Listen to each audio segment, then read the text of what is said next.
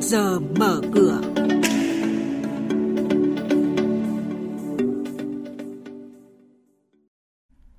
Thưa quý vị, thưa các bạn, trong chuyên mục Trước giờ mở cửa ngày hôm nay, chúng tôi xin được gửi đến quý vị và các bạn những thông tin chính như sau.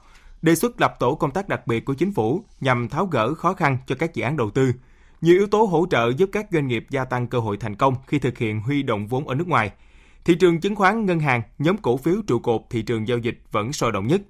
Thị trường hàng hóa thế giới, chỉ số giá nhóm mặt hàng nông sản nối tiếp đã tăng mạnh trong phiên giao dịch đầu tiên của tháng 5. Sau đây là nội dung chi tiết.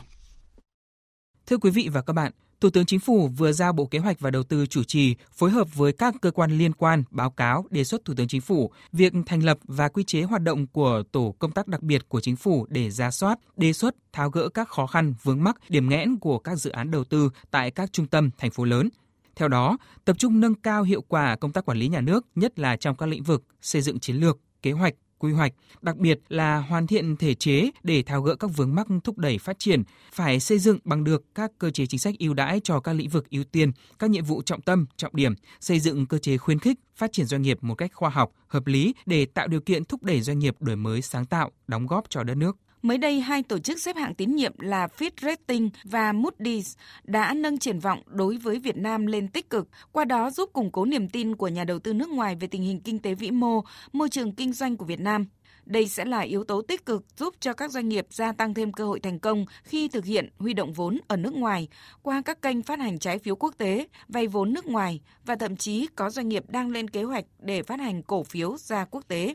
Kết quả khảo sát động thái doanh nghiệp vùng đồng bằng sông Cửu Long cho thấy, mặc dù bị ảnh hưởng bởi dịch bệnh và giãn cách xã hội, nhưng hầu hết các doanh nghiệp trong vùng đều có góc nhìn khả quan và dự báo tình hình kinh doanh được cải thiện. 4 tháng qua, vùng đồng bằng sông Cửu Long có hơn 3.300 doanh nghiệp gia nhập thị trường, số lao động tăng thêm toàn vùng là gần 21.500 lao động. Đây là tín hiệu đáng mừng và là tiền đề cho việc cải thiện các hoạt động kinh doanh trong quý 2. Trên thị trường chứng khoán kết thúc tuần giao dịch trước kỳ nghỉ lễ, VN Index giảm 9,14 điểm xuống 1.239,39 điểm. Khối lượng khớp lệnh trung bình trên sàn giao dịch thành phố Hồ Chí Minh đạt hơn 608 triệu cổ phiếu một phiên, giảm 18,55% so với tuần trước. HNX Index đóng cửa tuần giảm 1,87 điểm xuống 281,75 điểm. Đây cũng là các mức khởi động thị trường sáng nay.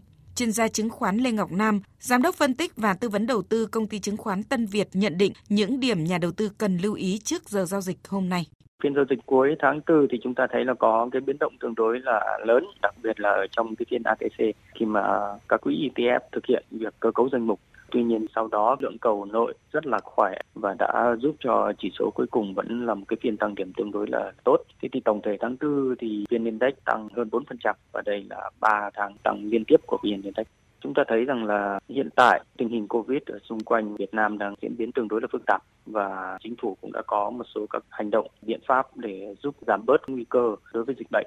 Tuy nhiên, tôi vẫn tin tưởng cơ bản chúng ta vẫn ổn định và thị trường cổ phiếu có thể tiếp tục có những cái biến động tích cực trong phiên đầu tháng 5. Tuy nhiên, do tháng 5 là cái khoảng trống thông tin do đó thị trường sẽ biến động không được tăng mạnh như là cái tháng trước đây. Tôi nhận thấy rằng là nhóm cổ phiếu ngân hàng vẫn đang có xu hướng tương đối là tốt và đặc biệt quý một vừa rồi, hoạt động của ngân hàng đã cải thiện rất là mạnh mẽ. Tuy vậy, đến thời điểm hiện tại, các cổ phiếu ngân hàng vẫn đang cho thấy một xu hướng dẫn dắt thị trường. Ngoài ra thì nhóm cổ phiếu sắt thép hay là tài nguyên cơ bản và một vài nhóm cổ phiếu liên quan đến logistics vẫn đang có biến động và kết quả kinh doanh tương đối là tốt. Do đó, tôi nghĩ rằng các nhóm cổ phiếu này vẫn tương đối ổn định trong tháng năm.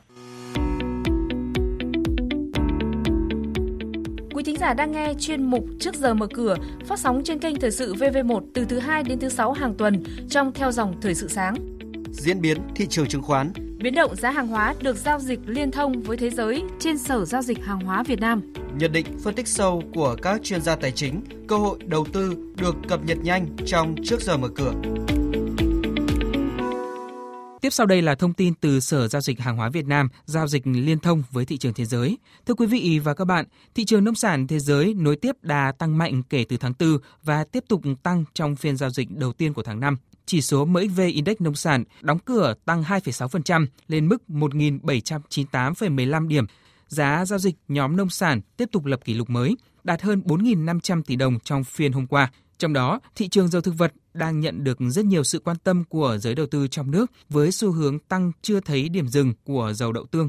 Giá mặt hàng này đã có 13 phiên tăng giá trong số 15 phiên giao dịch gần nhất với mức tăng lên đến 33% trong giai đoạn này. Trên thị trường giao dịch hàng hóa thế giới, ghi nhận lượng dầu ép từ đậu tương của Trung Quốc trong tuần trước đạt 1,78 triệu tấn, là mức cao nhất trong vòng 3 tháng qua, cho thấy nhu cầu dầu thực vật đang rất lớn. Không chỉ dầu đậu tương, các loại dầu khác như dầu cọ, dầu hướng dương, dầu cải cũng đều tăng mạnh trên toàn thế giới. Bên cạnh là nguyên liệu sản xuất dầu ăn và thức ăn chăn nuôi, các loại dầu thực vật còn được sử dụng để sản xuất nhiên liệu sinh học. Nên giới chuyên gia cho rằng nhu cầu đối với các loại dầu thực vật này sẽ còn tăng mạnh trong thời gian tới và sẽ tiếp tục hỗ trợ giá đi lên.